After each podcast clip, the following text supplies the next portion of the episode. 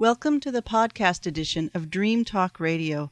I'm your host, Anne Hill, and every week I explore topics related to dreams, sleep, health, culture, and consciousness. Dream Talk Radio airs every Thursday from nine to ten a.m. Pacific Time on K O W S one oh seven point three F M in Occidental, California. And you can catch the live stream at w w w dot kows dot f m. To find out more about Dream Talk Radio, visit my website at annehill dot org. That's A N N E H I L L dot org. Meanwhile, I hope you enjoy this edition of Dream Talk Radio.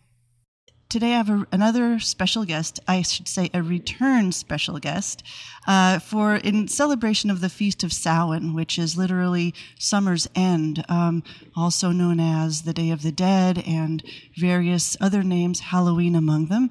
And uh, on the phone with me today is Robert Moss, author and dreamer and teacher of dreams, uh, who we spoke with in back in, I think it was July, about his most recent book, The Secret History of Dreaming, but I've asked him back today to talk about the idea of dreaming with the dead, visitation dreams, dreams of the ancestors, and what the, the dead have to tell us and show us in their dreams. And particularly, I'm hoping we can uh, talk about his book from back from two thousand five, The Dreamer's Book of the Dead. And you can uh, check out all of Robert's books at moss dreams dot com. But uh, for now, Robert, welcome back to Dream Talk. How are you, Anne? Good to be dreaming with you. Yes, very good. Thank you. I'm doing well. How about you? I'm fine. Good, very good. Well, I lose myself in vapor trails sometimes because I travel a great deal in this world as well as the other world, as you know. That's right. Well, now, which world are you coming back from? Or well, I've just been in Eastern Europe for ten days. It was an extraordinary time, and I've really been engaged in what I call dream archaeology, another aspect of which is cultural soul recovery. I found it very interesting teaching recently in places like Lithuania and Romania, where people are coming out of a long and wretched and horrible history of oppression and invasion and so on, and are looking for their roots and are looking to dreaming as one of the tools. So I had large, enthusiastic groups who engaged in accessing ancestral wisdom in those places, and we managed to establish the lines and bring through some extraordinary things. I mean, direct knowledge of the goddess tradition, which survived longer in Lithuania than any other European country, for example, from, in my case, an ancient Jinai, an ancient priestess of the earth goddess Shemina of Lithuania. This is good stuff. Oh, yes, that sounds fascinating. So was it, uh, were, sounds like people were very receptive to the whole idea. Well, extraordinarily so. As a matter of fact, I've I've put it on my on my calendar for next year. I'm going back to Eastern Europe as well as a number of other places, essentially to pursue what I call dream archaeology, by which I mean the combination of using direct experiential shamanic modes of dream travel to contact ancient sources, authentic sources of transmission of ancient rituals, of healing and methods and traditions, combining that with the best of scholarship and science, so we don't leave it mm-hmm. floating around in some New Age soup, but grounded in fact and, you know, good work. Well, so that's that's fascinating. Now, um, if you could sum up, I, it's probably impossible to sum up, but along the theme of, you know, what the ancestors have to tell us, what what came through, what themes came through most strongly in your work in Lithuania? Well, uh, we can talk generally, but when you point me to Lithuania, I'm going to be specific. I mean, I wrote a couple of blog pieces about this that people can track. If you go to moss dreams dot com, you'll find my blog. For example, Lithuania is the country of Baltic amber, the black gold of the right. Baltic. Uh, the Romans built roads as far north as Lithuania to access that amber, which was more valuable than gold once upon a time. In the traditional practices of that area, amber is terribly important. And today in village white witchcraft and so on, amber is still used, for example, for extracting things that bring disease or bring, you know, bad energy, or for transferring healing energy. And amber has also been used uh, in divination. And uh, I learned a great deal about that in conscious dreaming, in the sort of group shamanic dream travels that I arrange uh, from somebody on the inner planes who knew a great deal about it. And then, in the way of synchronicity, I was invited by a village healer from Western Lithuania to go and stay with her and learn how she works with amber and the trees in a tradition handed down mother to daughter, mother to daughter, which she had never shared with any man, or and had never allowed the songs to be written down. So I received that invitation in ordinary reality because I dreamed my way into it.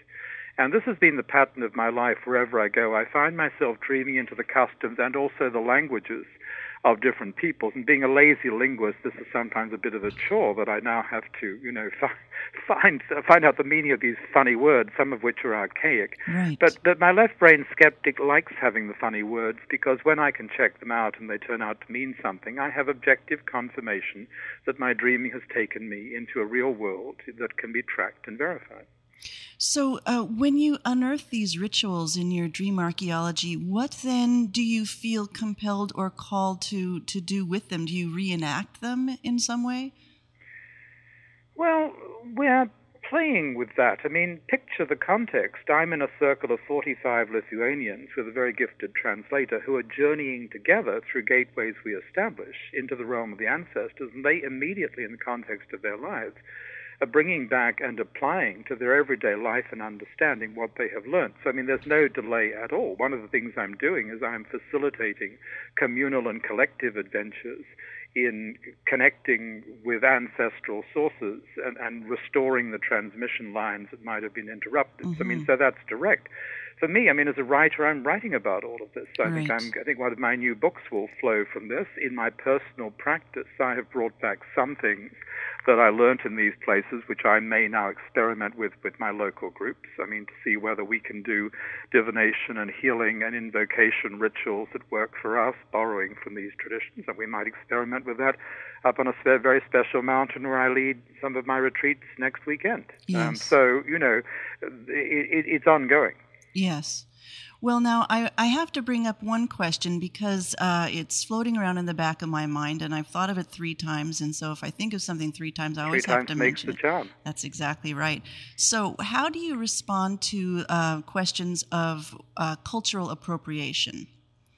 Well, uh, I'm I'm sort of stuttering a bit because I don't understand how it arises if you're talking about people having direct access and acting as mediator to people in terms of the culture itself, um, and receiving an invitation to borrow and take, which was unsought.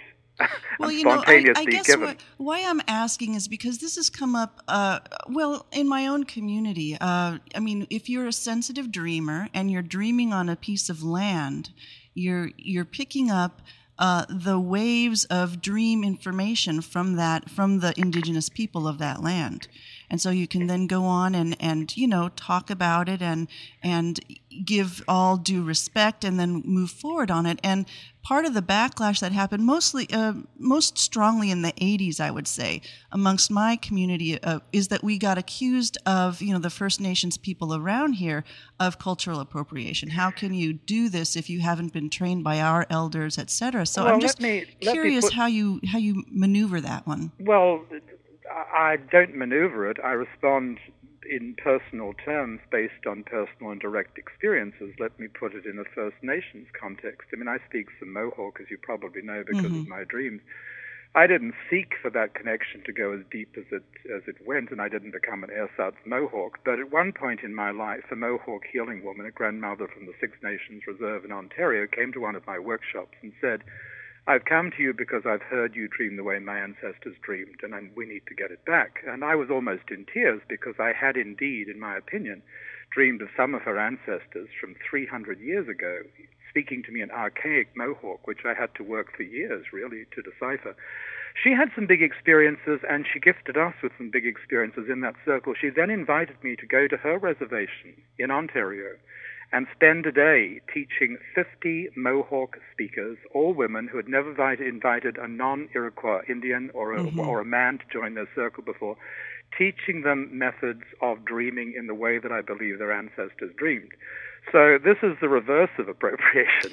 This right. is an example of an outsider being invited in dreaming into a world that, frankly, I would probably never have chosen to enter except yeah. with the dream invitation so strong, and then becoming a mediator and a facilitator for a traditional people to get back some of their own traditions which had been interrupted. And that's an interesting story. Well, I, and that actually, that answers the critique, really, because it is giving back to the existing line of that culture what has been retrieved.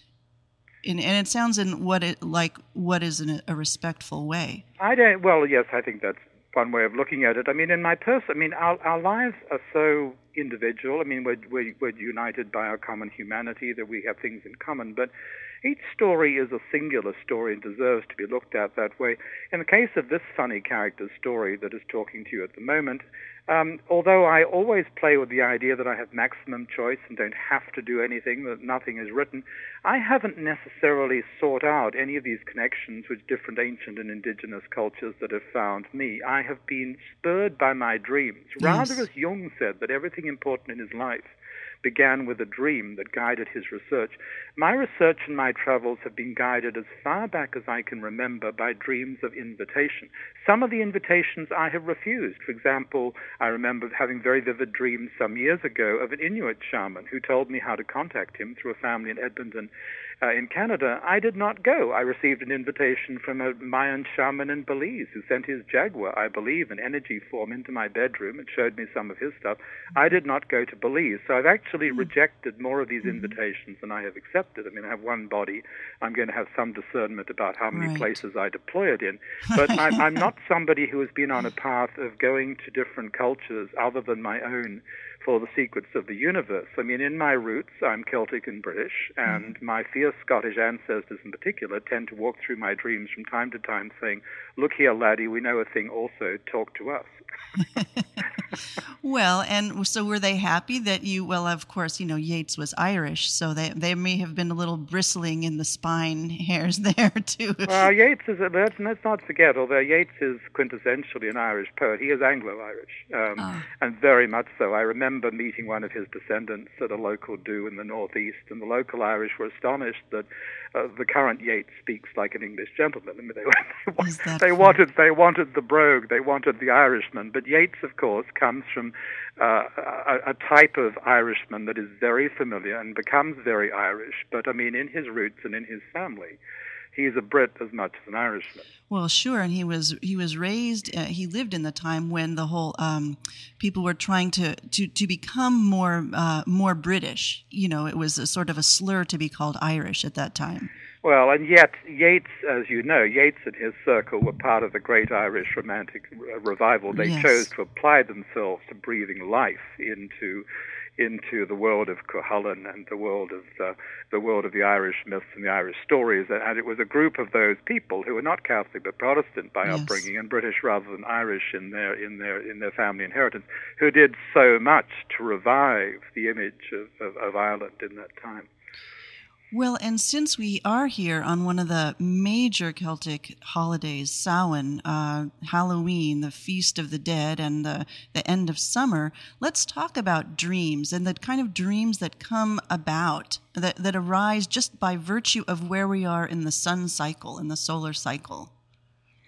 Well, this is, as you know, I mean, this is a time when connection between the dead and the living is expected to be going on even more profusely than, than at other times. Mm-hmm.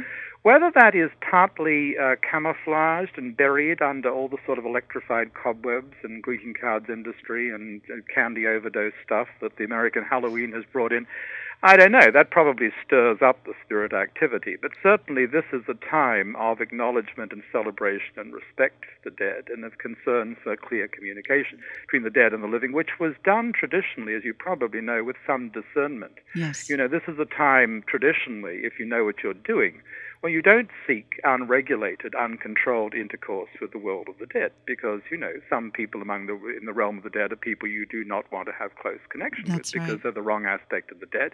They come bringing unfinished business and cravings and addictions and so on, and you don't necessarily want them around. So you feed them and respect them. But you, you know, you set it within limits and boundaries, which is something that we're not very good at doing because most of us in our culture are not schooled to understand that in a sense the dead are always with us, they're always around. There's nothing exotic or supernatural about that. I mean, in rural areas in Ireland they would tell you the same thing. I mean, any village you stop by, I mean, the dead are always with us, they're always around, and you want to have some discernment about how you interact with them. Mm-hmm. I find that people actually dream more of their descendant, uh, their their ancestors, the, the beloved dead, around this time of year. And it, I also find that people's dreams of the dead, those who have passed on, is one of the really the gateways into uh, developing more of an interest in dreams, because, you know, sometimes those visitation dreams are just so real. It's palpable. You can smell the person's aftershave, or you can, you know, you can stroke their hair, and you can just feel their presence so strongly. So it really begs the question for many people, just what are these dreams up to? Well, I, th- I think both things that you said were well stated, and I agree with them. The, fir- the first is that for many of us in our society, it is a dream, a vivid dream of, of, of the dead, of a departed person who is living on the other side of our world, that brings them alive to the meaning and importance and nature of dreaming. I mean, I would say that over the years, the number one reason why people in any environment have chosen to tell me a dream — I'm not talking about the workshops, I'm talking about any situation at all — number one reason why most people have chosen to tell me a dream is they have dreamed of someone who has died, and the dream was real, and they needed confirmation that it was for real, and some guidance sometimes on how to deal with it. And secondly, yes, I mean, this time of year, I think there is a notable increase in the number of dreams and the quality of dreams involving the dead and involving ancestral stuff. I mean, I lead some quite lively online forums at spirituality health dot com, and I'd notice among the many dreams that are shared every day in that forum, as well as in my personal email and other media I have access to, I see hundreds of dream reports every day, Anne, as you probably mm-hmm. know. I would say that there is a, a profusion right now of dream encounters with the departed, generally happy and unproblematic ones, by the way.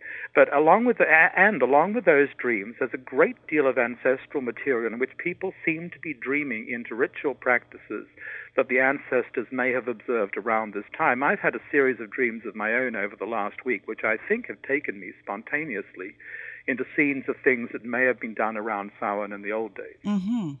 We are speaking with Robert Moss, author and teacher and dreamer. Uh, you can reach his website at moss dreams dot com, and we're talking about dreaming of the dead, or dreaming in this in this time of the year, which is the, the Celtic New Year, the Feast of Samhain. So that's that's very interesting. You would you could sum up the, you know the, all the hundreds of dream reports you see every day. You do see these sort of clear. It's surprising to me, I guess, when you say that the dreams that people are having of the dead are, are mostly sort of joyful and, and and relatively free of conflict. Well, yes, I would say that, and yet I would add that some of these dreams carry a sense of obligation, not necessarily a burdensome sense of obligation. I've noticed a few dreams in the last couple of days, of the many that I see, in which the message seems to be that the, the departed person would like to be honored and celebrated in this season in, in, a, in a direct and personal way, for example, by the survivors putting out food and other things that the departed person would have liked. I mean, this is the ancestral way of honoring the dead. And I've looked at a couple of dreams in the last twenty-four hours in which it seems that the departed person is really indicating, hey, I want to have a party in my honor. I want to have cake, or I want to have hot dogs, or I want to have whiskey or whatever, and I want you to put it out for me and remember me at this time of year. I mean, that's a sort of rather happy kind of obligation. And the dreamers are disposed to fulfill that obligation. That is wonderful. You know, it reminds me, I should tell you about one of the traditions we have. Uh, actually, a friend of mine usually organizes this, and this is the first year in several years she won't be doing it, but it's called the Dinner with the Dead. Hmm. And it happens at a soup kitchen in San Francisco, which is generous enough to allow us the evening. And she makes all of these novena candles, you know, those tall ones, and she uh, covers them with, with uh, pictures of people's beloved dead or important people. I mean, I think I have one of George Carlin and Abby Hoffman and, the, you know, all the, the really influential people of the culture. And people bring pictures of their own dead, and there's an altar in the middle for people's uh, pictures. And then we just basically create sacred space and invite all of our beloved dead in to eat with us. And it's a huge potluck. And we just take over the soup kitchen, and everybody sits around, and every so often somebody will stand up and, you know, raise a glass and toast to the dead. And it's just that. And then when the meal is over, you know, we're raising money. It's usually a benefit for something. And there's a big cauldron in the center where people can give their donations in honor of their beloved dead. And then it's over. We thank the dead. We, you know, dismiss all of the directions and close the circle and clean up. And that's it. It's I was beautiful. Wa- I was waiting for you to tell me. It sounds wonderful. I was just waiting for you to tell me how you end things, because from my point of view, and perhaps this is what you just said, this needs to be ended with bidding the dead farewell and sending them on their way. Oh, yes. Oh, most definitely. I mean, you've invited every. You understand this perfectly well, I think. You've invited everybody in for this feast. At the end of it, it's desirable to send them away with you love bet. and farewell. Yeah, no, no, that is definitely, and, and that has to happen before people start trickling away, too. Uh-huh. When that's the right, first trickles right. happen, we say, okay, wait a second. If, yeah, if, you let, if you let people trickle away without doing that, they might trickle trickle away with some of the dead behind Yeah, them. And I think it's, as you say, it's important to be mindful at the beginning to sort of set up the filters in what you're saying, to invite those dead that we, you know, we greet joyously and the beloved dead, because there are there are some spirits around there with an agenda that's maybe not in our complete best interests. Well, that's right. I mean, every society that understands that interaction between the dead and the living is not supernatural, not weird, but part of the pattern of life, which is most human societies until recently, also understands that you want to screen and discriminate your mm-hmm. encounters with the dead. You do not want to be mixed up with the dense energy of the dead, because the dead live on on several levels of energy, and you do not want to be embroiled, if you're rational or sane, with the dense, addictive, you know, level of, right. of the dead that might be around. I mean, having said that, let me just put this in a in a broad brush picture for a moment. The, re- the, the reason why I contend that encounters with the dead are not weird, not supernatural, not extraordinary, is threefold. First of all, our dead may be around because they haven't moved on. That might be okay. They might think that we need some help, and that might be okay for a while, or they might be around because they're stuck, lost, confused, addicted, which is not okay.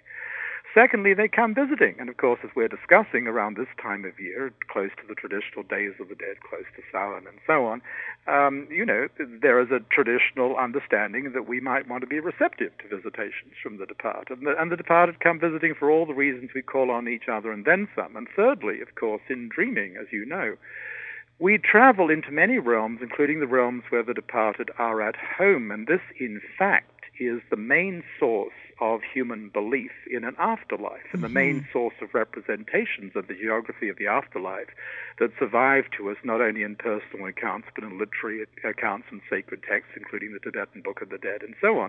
These reports, these accounts, these geographies are constructed from dream travels, visionary travels, into the realms where the departed are at home. So on any night of the week, any one of us, whether or not we remember it with clarity, may find ourselves traveling into the realms where the dead are alive and at home. So in all these respects, for all these reasons, uh, particularly in dreaming, encounters with the departed are not uncommon, not weird, and certainly not supernatural. They're natural. That's right. Well, now I have a question for you. This actually brings up a fascinating topic of dream geography. One somebody once referred to the to the spirit world, the other world, as as containing uh, many uh, sort of bioregions. You know, there was a sort of a Norse bioregion and a kind of a Celtic bioregion and a Germanic bio, we, we, as a way of trying to make a some sort of a map or some develop some kind of understanding of the, all the different places you can go when you go visiting the other side. How do you how do you discern that, or how do you? Where's your compass in all of your travels? Where's my compass?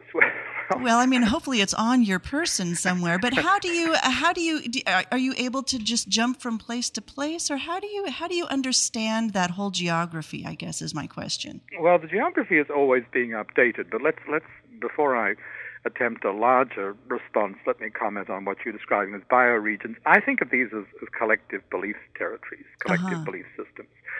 And, um, you know, you can visit them uh, if you can figure out how to get in, and if you have a, or if you have an invitation, or if you have a clear necessity to go there.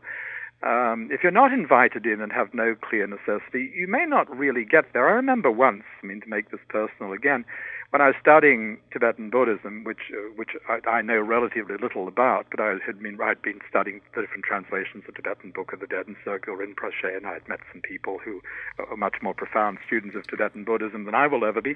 I found myself visiting in a sort of conscious dream state a sort of Tibetan Buddhist um, mm-hmm. afterlife locale. It was covered. It was absolutely covered by a dome.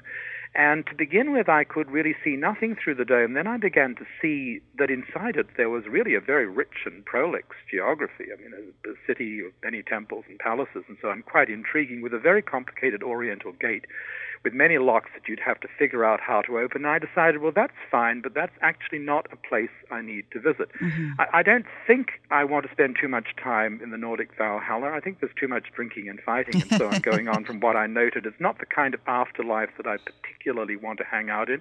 I don't think I want to spend too much time in the Catholic purgatory, which was which was constructed. You want to know how these geographies are constructed. I mean, you can study that. The great French medievalist Jacques Le Goff wrote a wonderful book called The Making of Purgatory, which is about how some brilliant Imagineers of the Catholic Church basically created an imaginal locale, in part, you know, so that the Church could make money by selling indulgences and selling masses to get people out faster. But, but nonetheless, the purgatory of the Catholic imagination actually exists. People have been going there for a thousand years or so, and they'll probably continue to go there. It is a it is a structure. It is a structure, a geography created by the application of the human imagination. And in these realms, which are part of the imaginal plane of reality, thoughts take form very quickly, and they are stable. And structures that are created may last longer than structures on this earth. So it's very interesting to observe the nature of reality creation yes. in these realms. It's like being stuck in a really bad movie.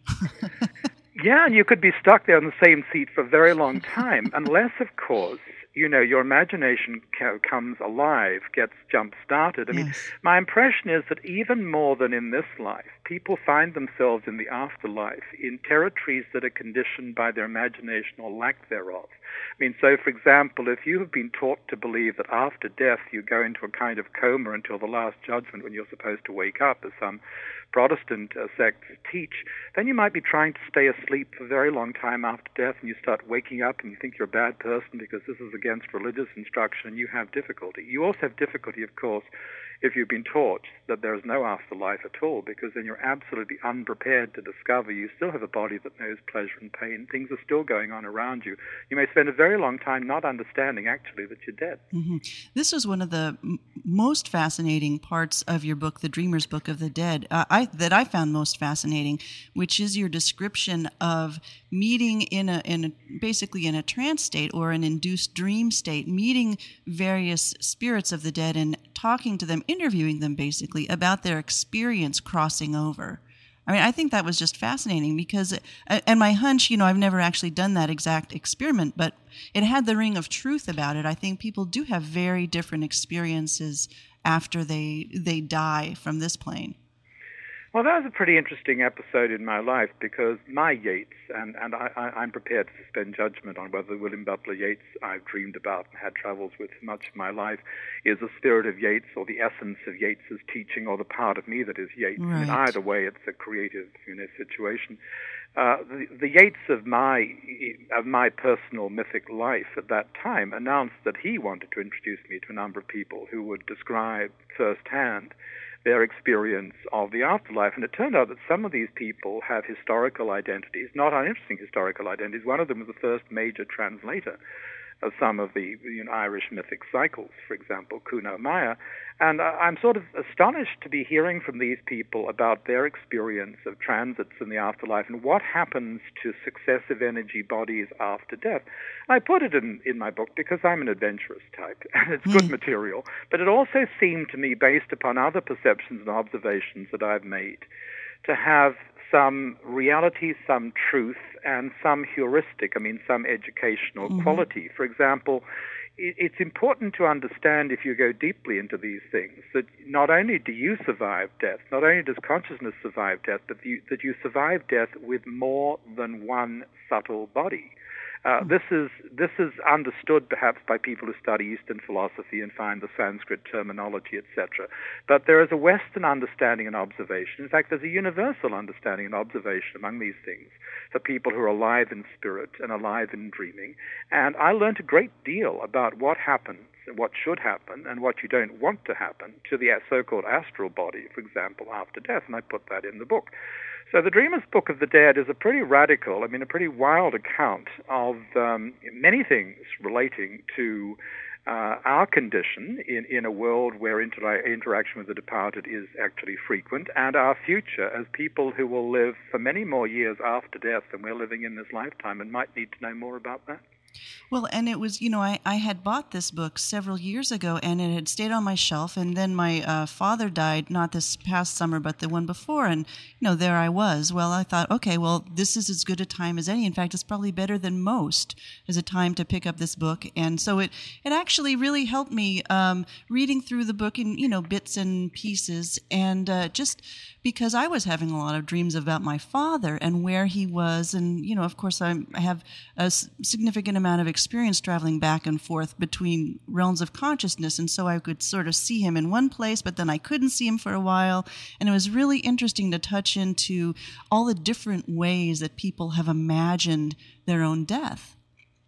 It really yep. points out once again the the very close, the, the seams of dreaming and dying, you know, the, how close those seams are in the rock of consciousness, I guess. I think that dreaming is the best preparation for dying because we become accustomed to traveling in a different dimension. We become familiar with roads and territories beyond the ordinary world. Some of these may be roads we walk after death. I mean, others are roads in non-ordinary reality it's interesting to know about. So I've noticed that one of the really good ways we can help each other to prepare for the big journey that follows death is simply to open and hold a space for each other's dreams. I mean, even without any discussion or interpretation, simply to encourage each other without preaching, to make room for dreams and to not immediately review or analyze or categorize what's going on in the dream, so much as honoring and respecting the fact that a dream may be a journey or a visitation through which we become aware of the conditions of the larger reality. We've lost the ars moriendi, the art of dying, in Western mm-hmm. society. I mean, there are people of religious faith who, ha- who hold certain convictions and beliefs about what will happen after death, which may or may not be satisfied when they die. But by and large, we do not have a practice of preparation for the journey itself. And uh, dreaming dreaming is the way we can practice for death and dying, and, and learn firsthand about things that are too important to take on trust as secondhand beliefs. Well, I absolutely think that's true. And it reminds me of all of the accounts of people having dreams of loved ones who have passed on, and the I mean the main message of the dream seems to be, I'm okay. In fact, I'm happier now than I ever have been, and by the way, you don't have to be afraid of this. I mean, just that one little piece, like, I don't have to be afraid of my own death, really kind of opens the door into that whole idea of how to die, how to die well. I think that is one of the most valuable messages that come through through this interaction with the departed in dreams, that there's life after death, that uh, it's fine, that it may be better than the life that the person who departed was experiencing before they died. Of course, not all encounters with the departed are happy, because not all of the departed are happy, and because there's a lot of unfinished business and things to be dealt with. I mean, Yeats, with a poetic insight, for example, said that one of the important phases of the afterlife to understand is what he called the dreaming back. I find this a very helpful concept. What Yeats meant by the dreaming back was this. He came to believe, through his own study of these things, which was extensive, that one of the things that our departed need to do after death is they need to come to clarity and understanding of what went on and what did not go on in the life they just finished. This is not necessarily about unfinished business. It may involve unfinished business, but it is understanding what they did and what they failed to do in that life, achieving full clarity on the on on, on the, uh, the sources of the events that might have been concealed from them during that life, and getting the full mm-hmm. picture. They need to do that. This may be be a preliminary to making the right decisions about where they're going to go next and what's going to follow.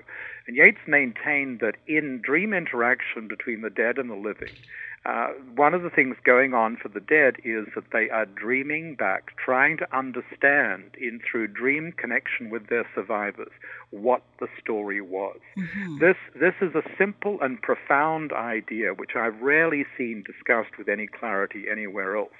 Um, so this is, as I say, this is not just about unfinished business. This is about trying to get the story straight. And I see a lot of that now as I appraise the dreams that are brought to me with that idea in mind. Well, that's that's fascinating, and it uh, makes me wonder, uh, it sounds akin to the idea that we practice in some forms of dream work, which I know this part of your form of dream work, the, well, only the dreamer knows for sure what his or her dream really means. And so it makes me wonder, well, as we're there, we've passed on, but we're in this sort of intermediate phase of having to sift through and make sense of or create a, some sort of a understanding of what happened in our life, whether whether our version is the true one just by virtue of it coming from us. Do you know what I mean? Or whether there's some sort of external authority in that afterlife saying, no, you still haven't figured it out. You got to go back and, you know, have this person as your mother-in-law once again, or whatever that is. Well, I think whether we're alive, dead, dreaming, or awake, we are all engaged, whether we realize it or not, in making and living stories. If we don't understand that a lot of this, dead or living, dreaming or waking, is about choosing the story that you're living, then we are probably trapping ourselves inside old stories, little stories, stories constructed for us by others, and damning ourselves to a certain extent to go on, you know, through old maneuvers and old motions. I mean, there is great proactive, forward-moving power in the idea that we want to construct and create a story for ourselves every day. And and so, I mean, I'm going far beyond what Yeats said with mm-hmm. the dreaming back, but I think that, as I say, dead or living, we, we want to be engaged in the business, in the process of finding the story that suits us, that is right for us. And, you know, when you get into these realms of the afterlife, which closely, closely resemble the conditions of the imaginal plane in, in general, the, the realm of true imagination where thoughts become things very rapidly and palaces and temples and schools are constructed by, by imagination. When you get into those realms, you understand how important uh, the power of story, the power of imagination or lack thereof is, because it generates the realities that people inhabit. That is true on our world too, but because the processes are slower and there are more bricks and mortar and other things involved, we don't see it. We don't see the extent to which the world that we inhabit right now is generated by the imagination, and that the lives we live in or, or suffocate in are generated by our power to make story or our inability to do that. Well, that's so true. Uh, you're listening to Dream Talk Radio. I'm your host, Anne Hill, and with me on the phone is Robert Moss, author of The Dreamer's Book of the Dead, The Secret History of Dreaming, and numerous other really great books on dreams. You can contact him at moss dreams dot com and find his blog and all sorts of other things. Um, Robert, one of the things that's been sort of floating around in the back of my mind here as we've been talking is I'm remembering my grandmother. And, you know, she was she was a sort of a feisty gal, but not too outlandish of a life back in the day. And but one of the things that she said to me when she when I was probably about eight or ten, where she said, you know, when I die, I really want to go to the part of heaven that has a library so I can finally understand all of the things that took place in history that I either didn't have time to learn about or I really still am questioning about. And I just was so delighted with the idea of my grandmother being in some library with windows down into the world of the living. I that's to this day, that's where I imagine her being. And it sort of set up in me this idea of of the afterlife as a really friendly, curious place. What a wonderful travel plan for your grandmother. Wouldn't it be interesting if you were able to visit her there and see whether she is in that library and what that library is like? I mean, I would actually oh, yes. play with the idea that that could be a travel play, plan for a conscious dream journey to find her there. You're reminding me about my favorite professor. I mean, I grew up in Australia and I first went to school, went to college at the Australian National University, where I taught for a while, and a very colourful character was the head of the history department. He was Australia's most famous historian at the time. His name was Manning Clark. He was a good friend and a great patron of mine. And some years after his death, in one of a series of dreams of Manning, my, my dead favourite professor, I found him in a wonderful library that reminded me of the School of Advanced Studies at the university we had both been at. And he showed me that he was, the kind of history he was working on, the kind of history he is working on now in this wonderful library involved comparing lives being lived in different times that were connected by a secret logic, because the people in those different lives and different periods were, in a sense, counterparts of each other in a kind of multi-dimensional deal.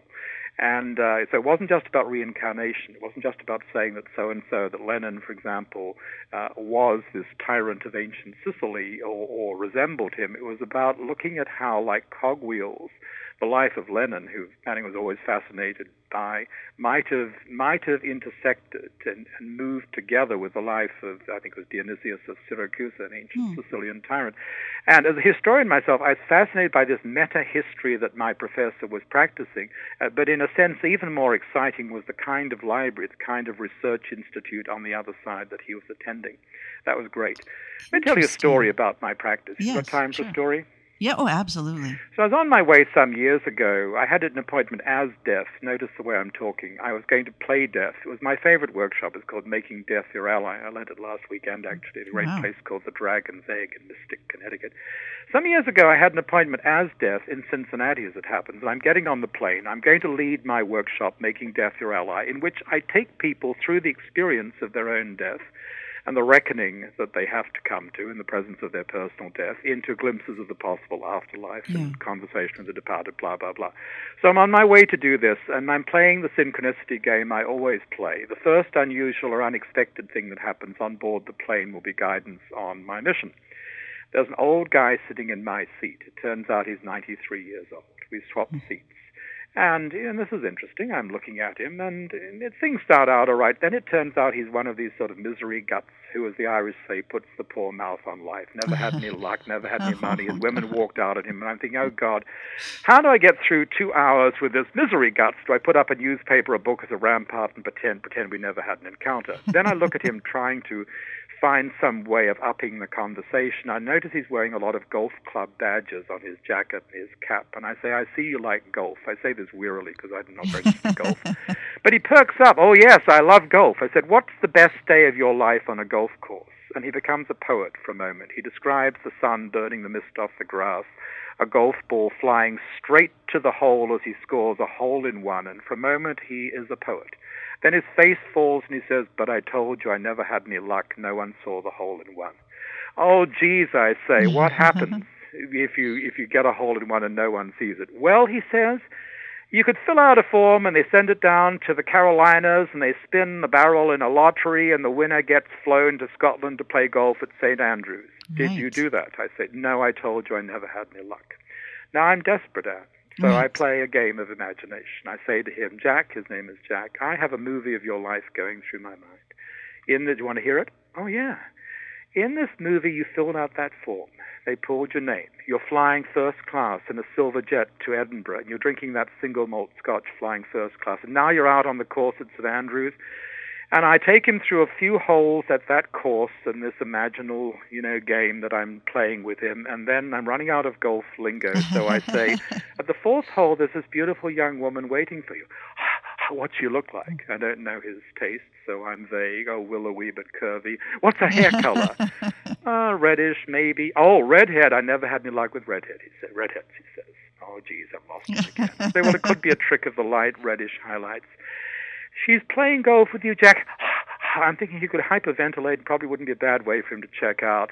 But then I say, Jack, she takes you by the hand and she takes you to the library of the University of Edinburgh. And he's not disappointed. Huh. And he says, what's going on? I say, well, she sits you down and she puts books in front of you. What subjects? Geography, astronomy, history. He says, how did you know? Know what? I say. He said, those are the three subjects I would have loved to have studied if I'd ever gotten to college. I'm a high school dropout. Ah. Now, this moment, Jack's understanding changed. I had not mentioned the word death. I had not mentioned the word dream. But by the end of the flight, he had volunteered that he would write to the women who left, who left him to make all well. He would settle some estate business, and in effect, without saying it, he would be ready for his date with death. And the last words of the exchange leaving the flight were about the library in that university, which is not necessarily in Scotland. In that trip to that golf course, mm-hmm. which is not necessarily Saint Andrews. He wrote to me afterwards, thanking me for the most profound experience of his life, and although I haven't heard from him since, I'm pretty sure that when he checked out, which I think must have happened by now, mm-hmm. Jack was flying in a silver jet to a library in the non-ordinary reality. So in that story, I guess I've actually uh, done a bit more than you asked. I've given an example of how, through the imagination, we can help each other to find the right map, mm-hmm. the right dream, the right pathway, in this case, the right pathway into the next world. Yes, I think you're you're absolutely right. What a lovely story. Thank you for sharing that. that was... It also gives you a feeling into how I live, because, as you know, uh, I travel this world as a teacher who's followed a career path for which there's no particular track in this culture. I mean, I help people to dream again, and that involves a bunch of techniques, which I think I've just been indicating. Mm-hmm. It involves monitoring coincidence or synchronicity at every turn. At every turn, it involves using the imagination. It involves conscious dreaming and active imagining at every possible turning. Yeah. And, you know, it brings to mind, you mentioned Tibetan Buddhism earlier, uh, and I should just say we are talking with Robert Moss here on Dream Talk Radio, and uh, you're listening to K O W S. At the same time, you're doing three things. You're listening to Dream Talk Radio on K O W S with Robert Moss, multitasking, even for our listeners. Um, you mentioned Tibetan Buddhism earlier, and I don't know all that much about it, but I know that one of the the basic pract- the basic uh, sort of principles of their ideas on dreams is that dreaming is to help us prepare for death and how to maneuver through the, the levels of bardo and so on and so forth as we're leaving. And so I. I've, I've just sort of taken that as the truth. And so a part of my orientation in dreams is to see, you know, is there some intimation here of crossing over? Is there is there a journey in this dream? Am I crossing over somewhere? Is there information for me for that eventuality, for that eventual trip? Well, you see, this life is a bardo state. Uh, I think the word, I think the Tibetans apply it to, to this physical life as well. This, this is a transition state right here, yeah. right now. Uh, it is possible that some of the transitional states we enter when we leave this body in this physical universe will go on for longer in Earth time than this one does. So it's we we dream we dream for all sorts of reasons. We dream to awaken. I mean, dreaming is about waking up. Right. I mean, we might do this in a sleep dream of a certain importance. I greatly value spontaneous sleep dreams because they have a certain kind of objectivity and just so-ness that I enjoy. But as you know from our conversations, I mean, I live like a dreamer twenty-four seven. Everything that enters my field of perception might be a symbolic um, mm-hmm. event. In fact, as a matter of fact, I'm far more symbolist about waking life than I'm about dreams. I'm far more literalist about dreams than most dream analysts. Before I go off with symbolic levels of explanation, I will ask, is this dream a preview of a literal event in ordinary reality that could t- take place? And or is this dream an experience of a separate reality, mm-hmm. of real events somewhere other than the ordinary world? I'll go in those two directions typically before I discuss the symbolic um, aspect of dreams. On the other hand, I'm a symbolist about absolutely everything that enters my field of perception in waking life. So um, dreaming is about waking. Dreaming is about waking to a deeper life. And the practice of dreaming in relation to working with sleep dreams for me is about finding ways to harness not only guidance and counsel, but to harness vital energy from the deeper world we access in dreams and bring it into embodied life. So mm-hmm. if you ever come to one of my workshops, you'll find that although we spend some time discussing dreams, we are as quickly as possible performing them, moving with them, turning them into theater, turning them to, in, into expressive art, and making sure we don't lose the soul energy, the vital energy that comes to us in dreams.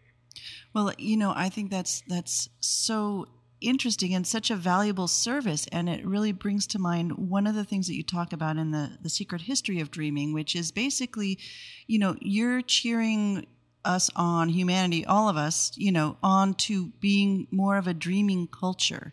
And so I've sort of been sitting with the question of, well, what what would a dreaming culture look like? What would it involve? What does that mean in the first place?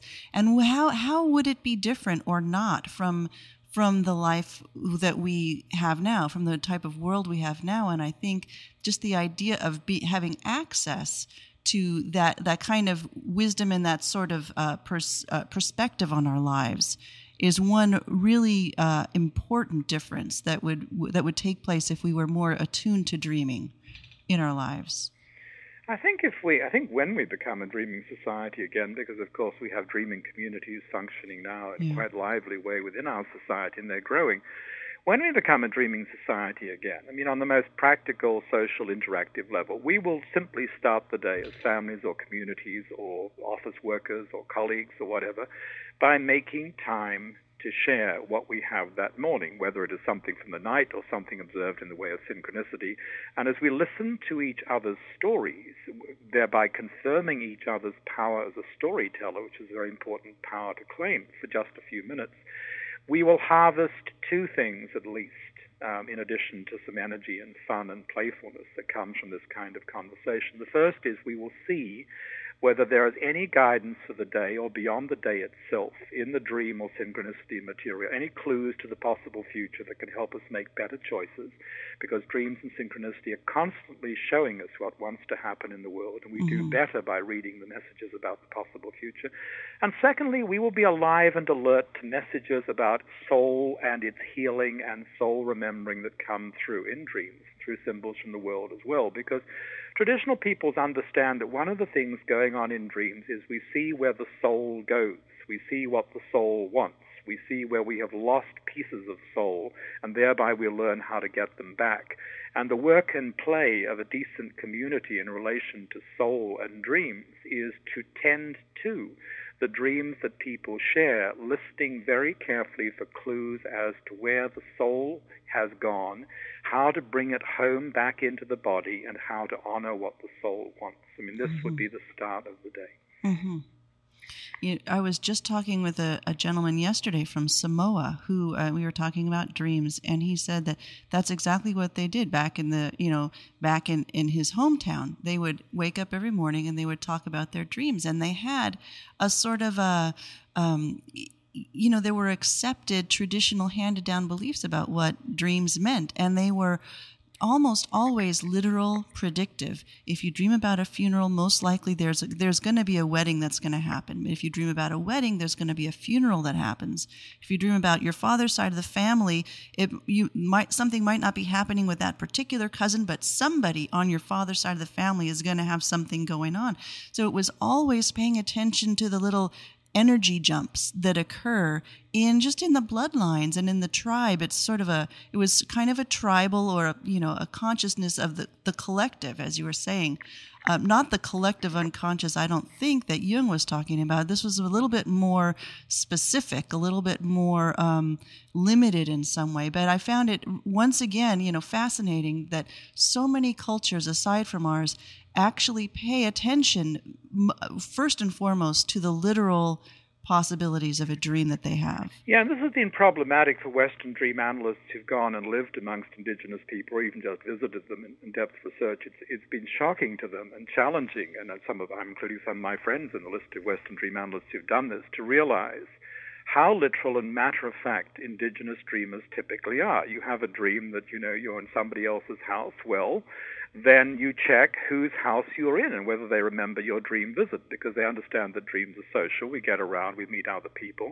You have a dream in which, you know, you take the, the, the, the third tree on the left, and then you cross a river, and then you come to a place where there are strange beings. Well, they interpret this typically, uh, as they describe it, not interpret it. They regard it as a literal visit, visitation, a literal travel, a literal trip to a location that belongs to the mythic geography of their people. But it's not mythic to them in the sense of being only mythic. It is a real geography of non-ordinary reality that they know and they travel, and in their shamanic training assignments, they, they ask each other to visit and report back on. Uh, I remember when my friend Robbie Bosnack was out in the middle of my native country, Australia, talking to somebody through an interpreter, an Aboriginal spirit man, about, you know, dream practice, and he explained what a Jungian dream analyst does. I don't know how that translates into Pijinjara. And then the old guy is sort of quiet, and Robbie's asking him, you know, well, what do you say? What is? What do you say about that? And uh, how do you how do you work with dreams? How do you heal through dreams? And this is going through the interpreter. And the old guy looks at the Jungian and he says, through the interpreter, I become an eagle. Hmm. And uh, he's not talking symbolically. He doesn't mean he takes on the archetype or something like that. He means that to be to be a dream healer, he becomes an eagle. He shapeshifts, and in one of his energy bodies, he operates as an eagle. I think Robbie might have got that, but I, the typical Western dream analyst would have a very hard idea, with hard time with the idea that in order to do something in dreaming, you literally become an eagle. But yes. that, that is the indigenous way. That's the shamanic way. By the way, that's the way that all of our ancestors approach dreaming. And it is the way I approach dreaming because, as you know, I'm not a New Age type. I'm a Paleolithic that's right. type. Yeah. Well, you're kind of a journalist of the dream world, too. You know, you come back and we report, you decide. Books by well, Robert Moss. I'm not Moss. insulted by the idea of being a journalist of the dream world. Actually, I encourage people to become journalists of the dream world. Uh, but I, I would also say that I'm a pretty... Um, pretty industrious explorer. Yes. Um, and I brought back I brought back a few maps uh, in my time, and of course I encourage people to go beyond anybody else's maps. But in some of my workshops, we will journey as a group, thirty, forty-five people. We will journey into one of the maps that I brought back from my expeditions in Non-Ordinary Reality, and I will want people to go beyond the map I've given them. And we we, we, we, we, we, we gather collective dream logs from this kind of thing. And we are, so I would say that, yes, we're journalists, but we are also scientists of the unseen in the sense that we are accumulating a database of the kind that is net essential to understand what dreaming is. I mean, knowledge is state-specific. To understand what dreaming really is, we need to accumulate databases based on group and multiple experiences that just become so overwhelmingly impressive that no one can anymore dismiss them as anecdotal. Mm-hmm.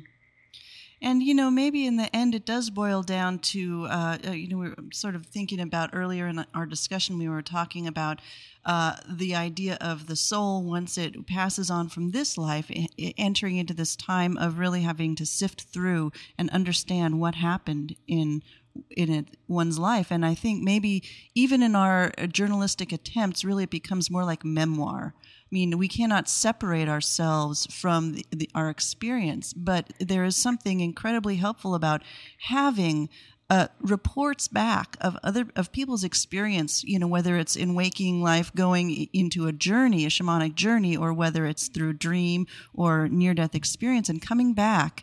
And so the the rest of us back here have this whole, literally, a library of people's experiences. And then we get to just choose what what has that aha resonance for us. Yeah, that that feels like what's going to happen to me when I die. Just, mm-hmm. You know, that that feels like where I go when I dream. I quite like that. I was uh, when I was um, on my Mohawk researches, I acquired the seventy-three volumes of the Jesuit Relations. I'm a book nut. I'm a bibliomaniac. I have to own all the books I want to read. So I have sitting on my shelves within my line of sight the seventy-three volumes of these reports from the first Jesuit missionaries in North America. And they include they include a, an account which is relevant relevant to what you just said. There's an old guy who has reluctantly agreed to accept baptism, but then he has a dream in which he meets his ancestors in a happy hereafter that he loves, and it's nothing like what the missionaries are telling him. When he wakes up, he says in the morning, I'm not getting baptized because I've just been where I'm going. I've seen how it is now. I have an update, so to speak, about conditions there, and that's my travel plan, and I don't need you. That's that's that's the way our approach should be. I mean, I'm not being sectarian here, but that, in terms of the primacy of experience, is the way yes. our approach to these things should be. We need to know through first-hand knowledge. Absolutely, and we need to dust off that compass and and find and and be able to recognize that sense of surety.